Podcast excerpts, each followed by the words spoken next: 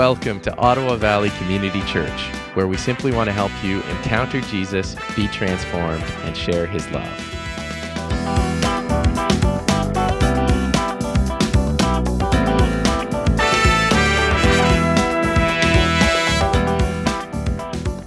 Good morning. I just want to thank Pastor Ivan and Pastor Aaron for the privilege of sharing this pulpit this morning and the opportunity to share with all of you. Proverbs 31 25 says, She is clothed with strength and dignity, and she can laugh at the days to come. Well, that's one character trait that every mother needs is to be able to laugh. Not only to laugh at our children and with our children, but to laugh at ourselves. So happy Mother's Day to everyone. This is a special day to honor you, and I hope that you will be blessed by the love of those around you. This Mother's Day, I believe, like no other day, elicits many different emotions for people. It's connected to memories, memories that are very precious to us. When I was ministering as a chaplain in prison, Mother's Day prompted the highest volume of card sales at the canteen, far surpassing Christmas. And I got many, many requests from segregation from guys, could you please bring down a Mother's Day card so I could send a card to my mom?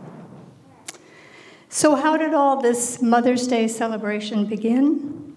Well, it goes way back to 1905. Anna Jarvis, wanted to do something to memorialize her mother, whose name was Ann Jarvis. Ann was a simple Appalachian pioneer woman, and she had started Mother's Work Days. This was a, an investment in time and energy that mothers put into trying to improve sanitation and to end the disease that was spreading in the community. So, as a result, when she passed away, Anna decided that she needed to memorialize her mom and her years of activism. So by May 1907, a Mother's Day service was arranged on the second Sunday of May at the Methodist Church in Grafton, West Virginia, where Mother Jarvis had taught Sunday school most of her life. At the same time, a service was held in the auditorium in Philadelphia, which could only seat a third of the 15,000 people that attended. This was an important day.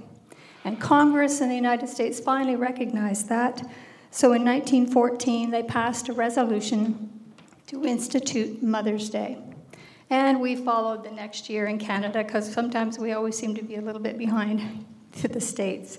So in 1915, it became official in Canada. So here we are today to celebrate. If I were to ask you today, what does it mean to be a mother? I think perhaps the responses would be quite varied. But here's what a group of mothers themselves had to say It is praying for, hoping for, looking forward to, having your kids living out on their own, and then secretly trying to postpone the day as long as possible. It is carrying a sleeping child up the stairs to bed when you're so tired you can barely get up the stairs yourself. It is many thankless jobs sometimes, it seems fixing things, wiping up spills, doing mountains of laundry, sitting in emergency, while someone sets your child's arm after they climbed and fell from a tree that you specifically told them not to climb. It is holding the sobbing, broken hearted child while your own heart feels like it's going to burst into a million pieces. Being a mom means so much more than just giving birth to a child. It is loving and bonding with, knowing that soul within your body even before you meet them. It is carrying and caring for a life completely dependent on you for survival. Someone said, A mother's love is the fuel that enables a normal human being to do what seems impossible sometimes. It is the best vocation in the entire world. And one mother said, I would not trade it for anything or any amount of money. I think most of us moms feel like that. And final comment no one tells you the hardest part of being a mother is when your children grow up and they leave home. and they're on the journey of their own life, and that is hard. I hope I can get through this today. the Bible has given us many references to God in feminine and mothering metaphors, which are appropriate because we're all created in the image of God, both male and female. Jesus spoke in mothering terms in Matthew 23 37 and Luke 13 when he said, Jerusalem, Jerusalem, you who killed the prophets and stoned those who sent to you, how often have I longed to gather your children together as a hen gathers the chicks under her wings, and you were not willing that mothering instinct Jesus was showing through his words. Isaiah 66, and I'm not sure if any of you have read this specifically and, and, noted it, but it is called the Labor and Delivery Sermon. And it's the birth story of Mother Zion. Verse 7 starts Before she goes into labor, she gives birth. Before the pains come upon her, she delivers a son. Who has ever heard of such things? Who has ever seen such things? Can a country be born in a day, or a nation be brought forth in a moment? Yet no sooner is Zion in labor than she gives birth to her children. Do I bring the moment of birth and do not give delivery, says the Lord? Do I close up the womb when I bring to delivery, says your God? Rejoice with Jerusalem and be glad for her, all you who love her. Rejoice greatly with her all you who mourn over her. For you will nurse and be satisfied at her comforting breasts. You will drink deeply and delight in her overflowing abundance. For this is what the Lord says I will extend peace to her like a river, and the wealth of nations like a flooding stream. You will nurse and be carried in her arms and dandled on her knees. As a mother comforts her child, so will I comfort you for you will be comforted over Jerusalem. This very feminine, intimate metaphor is speaking of a promise of a renewed and restored people of God following the Babylonian exile. It will make a great sermon for another day. Thoughts of our mothers can elicit many nostalgic memories being held after having a bad dream, being cared for in times of sickness, I also was a, an intensive care and emergency nurse for 17 years. And when a sick child comes in and they're scared and they're hurting, mother is often the only person who can bring comfort and peace to the child. We may all remember favorite meals being prepared for us because mothers always know what each child's favorite food is, and those are special memories for us. For many, your mother has has been and still is your best friend through life, supporting you, believing in you, even when others don't. You know she's praying for you. My grandmother was a steadfast, quiet Christian woman. When I was growing up as a girl, I spent a lot of time with my grandparents, and I used to stay there overnight. And the whole top of their old house was one big room so at the far end of the room was a little tiny cot with a little feather tick on it, and that's where I slept. But the thing I remember was seeing my grandmother on her knees beside her bed every night, praying. And every morning. Um, I don't like to preach on Mother's Day usually because it's so emotional. that spoke volumes to me. And when I was pregnant with my first child, she was the only person who came to me and said, I'm praying for you. A mother and a grandmother, they cherish children with abiding affection, an affection that's easily recognized for anyone who takes the time to observe a mother interacting with her child at a special moment. Many artists have tried to capture the picture of this cherishing, but I'm not sure that anyone actually accomplished that.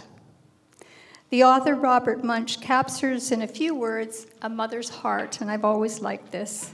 Very simple statement I love you forever.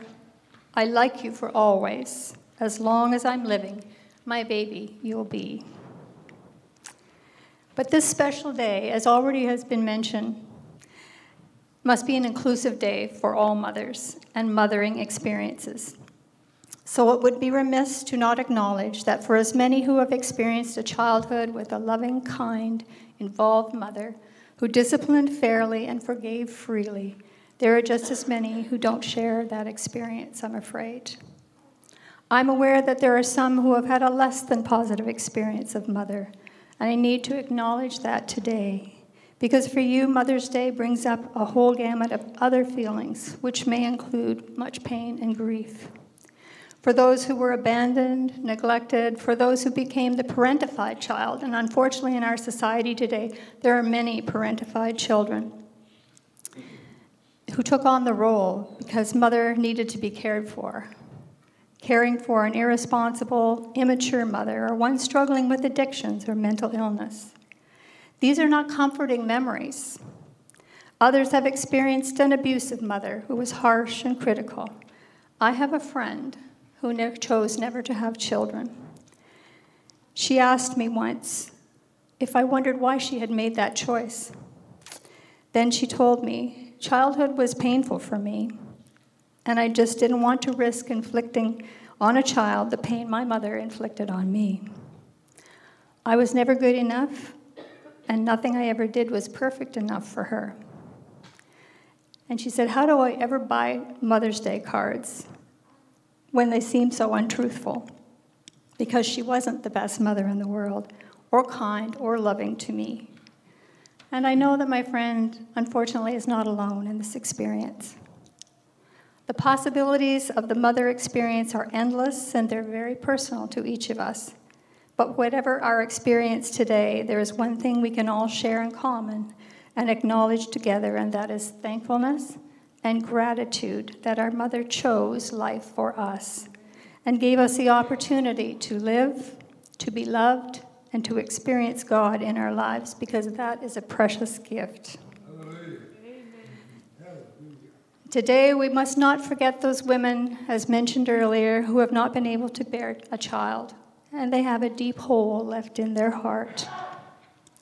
I still have memories of a Mother's Day service where all the mothers were given a carnation, which is lovely, like the beautiful roses we were given today. But across the aisle from me sat a friend who had recently suffered her second midterm miscarriage. And I could see that tears were rolling down her cheeks and dripping onto her lap. It broke my heart. I went over to her and I gave her my carnation, and I told her that she was a mother too even though her children were in heaven. Her husband came to me later and thanked me for recognizing her pain. That was a hard Mother's Day service to get through because of the unintentional pain it caused. I think of the women who have lost a child to death too soon. And I always think of my Aunt Helena on Mother's Day because her little girl died at 18 months old of viral meningitis. I was 16 at the time, remembered this little child so well, and I always remember Aunt Helena talking about how empty her arms felt after that. Truth is, the role of mothering sometimes seems to be afforded with endless opportunities to fail.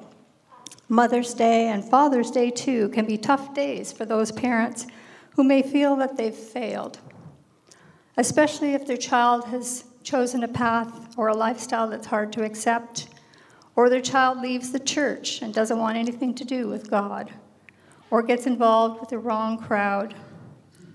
But God did not get it wrong, I want you to know, when He appointed you to be a mother. The role of mothering affords the greatest opportunities for personal transformation. For when a child is born, so too is a mother. So, this is not the typical Mother's Day sermon, I know, exalting all the virtues of a perfect mother. But do you really know any perfect mothers? I don't. But I know many, many that I love and respect and admire because they try. And their heart is turned towards their children, as the scripture says in Malachi, recognizing them as precious gifts from God. Why have I mentioned that some may not have had a positive mother experience? Because if that is you today, I want to encourage you that God loves you and that He can heal all those painful memories and your wounded heart. He, his desire is to restore you in His love. I want also to encourage you to set yourself free by asking God to help you to forgive your mom. And remember, again, there is one thing to be very thankful for, and that is the choice she made to give you life, to give you a chance to live and to know Jesus, to spend eternity with Him. In our society today, unfortunately, too many women feel the need to minimize or apologize almost for being mothers and housewives. Such roles, in fact, are noble callings the most important callings in God's eyes, I'm sure. But they feel a little less because they've chosen to be a mom and stay at home. I like what Christian author Tony Campolo wrote about his wife and the mother of his children. Every so often, some high powered lawyer or sociologist in their social circles would confront his wife with the question, And what is it that you do, dear? Her answer was brilliant. I am socializing two Homo sapiens in the dominant values of the Judeo Christian tradition in order that they might be instruments for the transformation of the social order into the teleologically prescribed utopia inherent in the eschaton. Amen. Amen. I can hardly say it. Let no one diminish your choice to be a mother. And so I think for this morning we need to take a few minutes to look at some biblical mothers as well and identify character traits in each of them.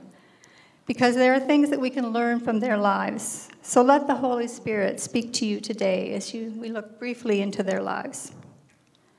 There was a mother named Hannah. Her story takes place in the book of 1 Samuel. We are introduced to Hannah as a mother filled with grief. She had a loving, committed husband, Elkanah, who gave her gifts and cared for her and tried to encourage her as she despaired because of her barrenness. It was so painful to her. And her husband's second wife, Peninnah, really didn't help because she taunted her mercilessly about her failure to bear children. Barrenness in the Jewish culture of the time was agonizing and was considered a curse from God. But Hannah persisted praying for many years, deeply grieving and praying specifically for a son. One day she was in the temple praying, and she was praying with such deep despair and anguish that the high priest thought she was drunk. Excuse me.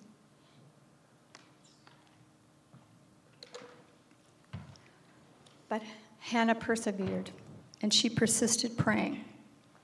And her prayer stirred God's compassion towards her.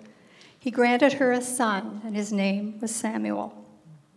Now, Hannah, as she prayed, had also made a promise to God that if God granted her prayer, she would surrender this child to his service. We read about the outcome of this promise in 1 Samuel 1 24 to 28. After Samuel was weaned, she took the boy with her, young as he was, along with the three year old bull, an ephah of flour, and a skin of wine and brought him to the house of the Lord at Shiloh. When the bull had been sacrificed, they brought the boy to Eli. And she said to him, Pardon me, my Lord, as surely as you live, I am the woman who stood here beside you praying to the Lord. I prayed for this child, and the Lord has granted me what I asked of him. So now I give him to the Lord. For his whole life he will be given over to the Lord.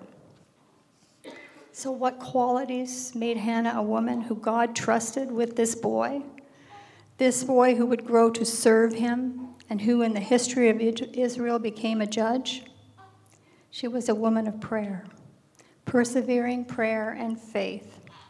She was honest with God, before God, with all her concerns and her needs and her requests. She also kept her word to God and she trusted God with her child's life. The next woman is not well known mother in the Bible. Paul is speaking in 2 Timothy. He says, I thank God whom I serve as my ancestors did, with a clear conscience, as night and day I constantly remember you in my prayers. Recalling your tears, I long to see you so that I may, filled with, may be filled with joy. I am reminded of your sincere faith, which first lived in your grandmother Lois and in your mother Eunice, and I am persuaded now lives in you also. Eunice was Timothy's mother. Both Eunice and his grandmother Lois were Jewish believers who had heard of Christ and accepted him. The faith that was in Timothy was first in his mother and his grandmother. And she had passed on the stories of Christ, had been an example of faith to him as he grew up, and instructed him in the things of God. Eunice was also a wise woman. There's no mention of Timothy's father, so we don't know what happened to him. But when the Apostle Paul came on the scene and took Timothy under his wing, she recognized that his role was important and that God had sent him to be a part of her son's life. Timothy needed a father figure and an instructor, and she supported God's leading in her son's life. In Exodus chapter 2, we read of the story of a woman named Jochebed. And a man of the house of Levi went and took as a wife a daughter of Levi. So the woman conceived and bore a son. And when she saw that he was a beautiful child, she hid him for three months. The baby Moses opened his eyes to a very unfriendly world. He was born in a powerful nation, but was of a foreign, oppressed race during the time when all babies, such as him, were under a royal death sentence. Nevertheless, Moses had something special in his favor. He was a child of believing parents. Moses was not the firstborn in his family. He had at least an older brother, Aaron, and an older sister, Miriam. And we know these two siblings played roles in God's plan to deliver the Israelite nation from slavery as well.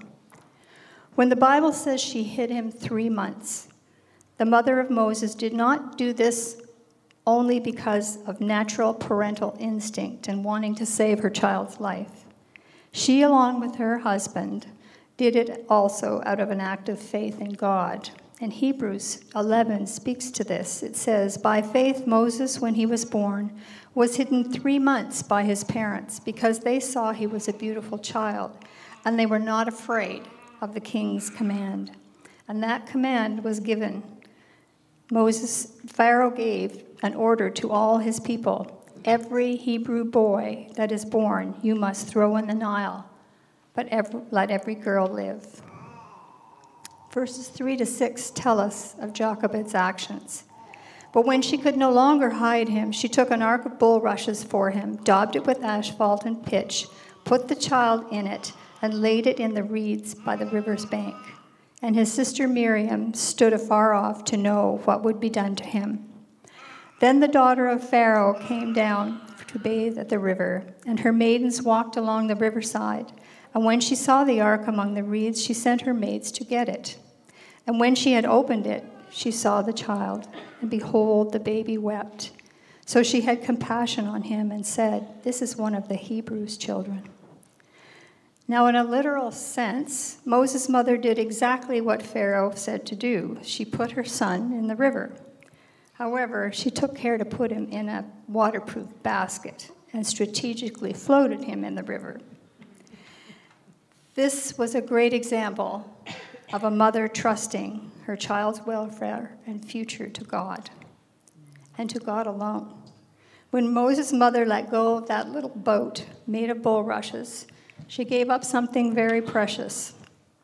The Nile River had currents water creatures such as crocodiles, even, sharp beaked birds looking for prey. And it's Egypt. It's incredibly hot. Moses was three months old. What if he got upset and wiggled, tipped over the basket in the river? But Jochebed trusted God and trusted that he would take care of it and perhaps even find a way to give her baby back to her. And sometimes, as moms, that's all we can do is trust in God after we've done our part. In God's divine purpose, Pharaoh's daughter found baby Moses. She was conditioned by her culture and upbringing to reject the Hebrews, but the cry of the baby melted her heart. God had this beautifully planned for the deliverance of both Moses and eventually for the people of Israel. He skillfully guided the parents of Moses, the currents of the Nile, and the heart of Pharaoh's daughter to further his plan and his purpose. And remember who Jochebed had standing nearby to watch? His sister Miriam. Then his sister said to Pharaoh's daughter, Shall I go and call a nurse for you from the Hebrew women, that she may nurse the child for you? And Pharaoh's daughter said to her, Go. So the maiden went and called the child's mother. Then Pharaoh's daughter said to her, Take this child away and nurse him for me, and I will give you your wages. So the woman took the child and nursed him. And the child grew, and she brought him to Pharaoh's daughter, and he became her son. So she called his name Moses, saying, Because I drew you out of the water. Using both the clever initiative of Moses' mother and the need of Pharaoh's daughter, God arranged a way for Moses to be with his mother. She had the opportunity to train him in his early years, and she even got paid for it. God is in, so interesting in the way that he does things. Being the adopted son of Pharaoh's daughter, Moses was in the royal family, but his roots, of course, were Hebrew. There was no doubt that in those early years with his mother, Moses learnt of the God of his fathers and realized the Hebrews were his fellow countrymen. So Jochebed was a mother whose courage, her ingenuity, her faith, and trust in God ensured the survival of her son and God's plan for his life and for the people of Israel. Then there's Mary, the mother of Jesus, who at a very young age was a believer in God and submitted her life to his will when a message brought her, was brought to her by an angel. An unbelievable message that said, You will, believe a, you will conceive a child by the Holy Spirit. She believed and she submitted. Mary mothered Jesus as any imperfect mother would. And I say imperfect because she wasn't perfect. She loved him, she taught him. But on one occasion, she didn't keep track of where her young boy was, and he went missing. She was frantic to find him, the scripture tells us, not realizing that he was in the temple teaching at a very young age. I think he was about 12 at the time. And he astounded her with his words when he said, Did you not know that I have to be about my father's business? Mary didn't understand her son many times. We don't always understand as God shapes our children's lives as well. From the time of Jesus' birth to his death on the cross, there are many things Mary pondered and kept in her heart concerning Jesus. I love the song that is sung by Mark Lowry, and mostly we hear it at Christmas time. And it says, Mary, did you know? Mary, did you know that your baby boy would one day walk on water? Mary, did you know that your baby boy would save our sons and daughters? Did you know that your baby boy has come to make you new? This child that you delivered will soon deliver you. Mary, did you know that your baby boy will give sight to a blind man? Mary, did you know that your baby boy will calm the storm with his hand? Did you know that your baby boy has walked where angels trod? When you kiss your little baby, you kiss the face of God. The blind will see, the deaf will hear, the dead will live again. The lame will leap, the dumb will speak the praises of the Lamb. Mary, did you know that your baby boy is Lord of all creation? Mary, did you know that your baby boy would one day rule the nations? Did you know that your baby boy is heaven's perfect lamb? That sleeping child you're holding is the great I am. And in the end, at the cross, Mary was there.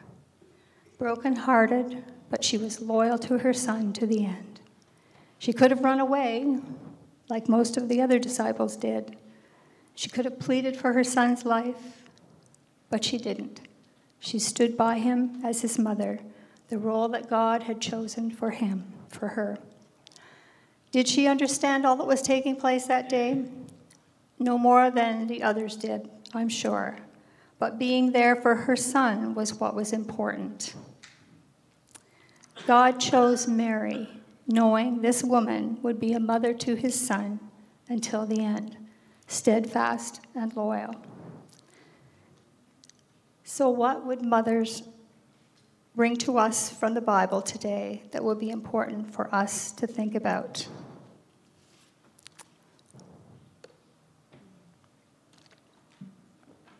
Firstly, it's important to be a praying mother. Pray for your children and with your children. Maybe no one ever taught you to pray as a child, but the Holy Spirit will guide you into the practice. What matters is that you pray for them and that they hear you praying for them. James Dobson says that when you mention family devotion, sometimes people feel quite uneasy. But take courage and forge into it. Simple morning and bedtime prayers and prayer over your children as they begin their day and go out that door to school is modeling something very important to them the fact that God is with them every day, everywhere, and at all times. It's an example of practicing faith, committing them to God's care. Praying for your child is also a lifetime practice. No matter their age, we moms never stop praying for them. It's important to teach our children the stories of Jesus and other Bible stories they can understand, and also to teach them by living. When you're outdoors, draw your child's attention to the wonder of God's creation the change in the seasons, the animals, the birds, the trees, the bodies of water. Simple little object lessons can create in them a keen awareness of the presence of God around them. Proverbs 31:26 says she speaks with wisdom and faithful instruction is on her tongue. That's part of what we do as mothers. Deuteronomy 6, 6 to 7 says something important. These commandments that I give you today are to be on your hearts. Impress them on your children. Talk about them when you sit at home and when you walk along the road, when you lie down and when you get up. I know that it's not always possible for busy families to eat meals together, but over the years I've noticed that that is something that is really important to attempt at least. Encourage children to be part of the preparation and cleanup. It's family time. Start mealtime with thanking the Lord for his provision. Children are great at doing this once the example is set for them. And whatever words they choose to thank God with, I had a niece that used to sing the Johnny Appleseed song every time. That's all she knew, but that was fine. That was her way of acknowledging and giving thanks to God. So let them choose their words and let them practice being thankful. You are shaping some lifelong habits and gratitude towards God for their provider. Hebrews tells us in 12, My son, do not make light of the Lord's discipline and do not lose heart when he rebukes you, because the Lord disciplines the one he loves as he chastens every one he accepts as his son. Endure hardship as a discipline. God is treating you as his children, for what children are not disciplined by their father and mother? It's the responsibility as mothers and fathers to raise children in a manner so that they will not be self centered, entitled, lazy, disrespectful, and spiritually bankrupt individuals for the rest of society to endure. God clearly tells us that He disciples us in love, and love is the bottom line in parental discipline, too, which is necessary for the development of a child's character. We must recognize that our children are a gift from God, male or female, healthy or disabled, Down syndrome or genius. No matter, every life is precious to God. Encourage your children to be who God created them to be, understanding that their personality may be very different from you, and encouraging the development of good character. Jesus loved the little children, and he loves the mothers who reach out to the little children. As a mother figure, you have the privilege of being the best you can be in a child's life. Always remember, God has entrusted you with the care and nurture of someone he loves very much. But he hasn't left you alone to face the challenges, he is there always. As a mother, God designed you to be a special earthly representation of His loving kindness in a child's life. A godly mother loves the Lord with all her heart, her soul, her mind, and strength, depending on God's love and power rather than her own. So, this is your day, mother, and you deserve to be honored. I pray that every woman or woman filling the role of a mother in a child's life will be respected and encouraged for their loving efforts, knowing full well that no one will mother perfectly, but that because of your commitment and efforts, you are deeply loved, not just by your family, but by God. And for fathers today, thank you and bless you for being here and all that you do to love and support the mothers in your life. Just before I pray, I'd like to share this little story with you. I'm sure some of you have got some very special gifts from your children today. Some of the younger ones can give the most interesting things. A four year old and a six year old presented their mom with a beautiful house plant for Mother's Day. They had used all their own money, they had saved it, and she was proud and she was thrilled. But she couldn't help but notice that her six year old had a sad expression on his face, so she asked him what was wrong. There was a bouquet in the flower shop we really wanted to buy for you, Mom, but it was too expensive. It was prettier than this one, and it had a ribbon on it that we thought you would really like. It said, Rest in peace.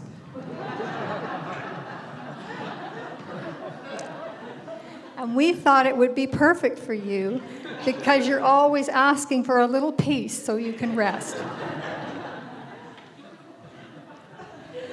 Uh, so let us pray. Father God, we give you thanks for those women who have been our earthly mothers, forgiving them for their failures and being grateful for their commitment to us.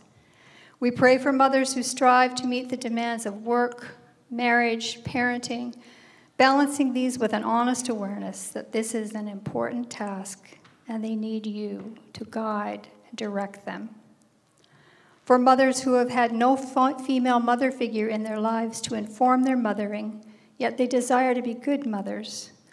God, may we as the church come alongside, provide support, and be invested in this mother's life and her children. For mothers who've stayed in their children's life despite separation or divorce from their partner, we ask that you would bless them. For those mothers whose children are adopted, but they have welcomed them with love into their hearts and their family. For mothers who, as stepmothers, who have freely chosen the obligation of their role and earned their stepchild's love and respect. For mothers who have lost a child to death and continue to hold that child in their heart, may they find comfort in knowing that they will see them again. For those women who have no children, but cherish the children around them, God bless them. For mothers who've been wounded by the actions and choices of their children, God, I ask that you would tend to their broken hearts as only you can. For mothers who realize they were not always there for their children as they were growing up, but who strive to offer their grown children their love and support, God, I ask that you would be the God of second chances in their life. For women who have been mother roles as mentors and guides, in the lives of children, whether in the community or in the church. God bless them for investing in the lives of these little ones. For those women who are about to become or who have recently become mothers, that they might be wholeheartedly invested and delight in their children as gifts from God. Father, I ask your presence with them and your blessing upon them. For all these mothers, Lord, Today, we think of them and we hold them dear in our hearts. We thank you for them. Finally, for our mothers who have died, but live in our memory, we give you thanks, God. In the name of Jesus, we ask all these things today. Amen.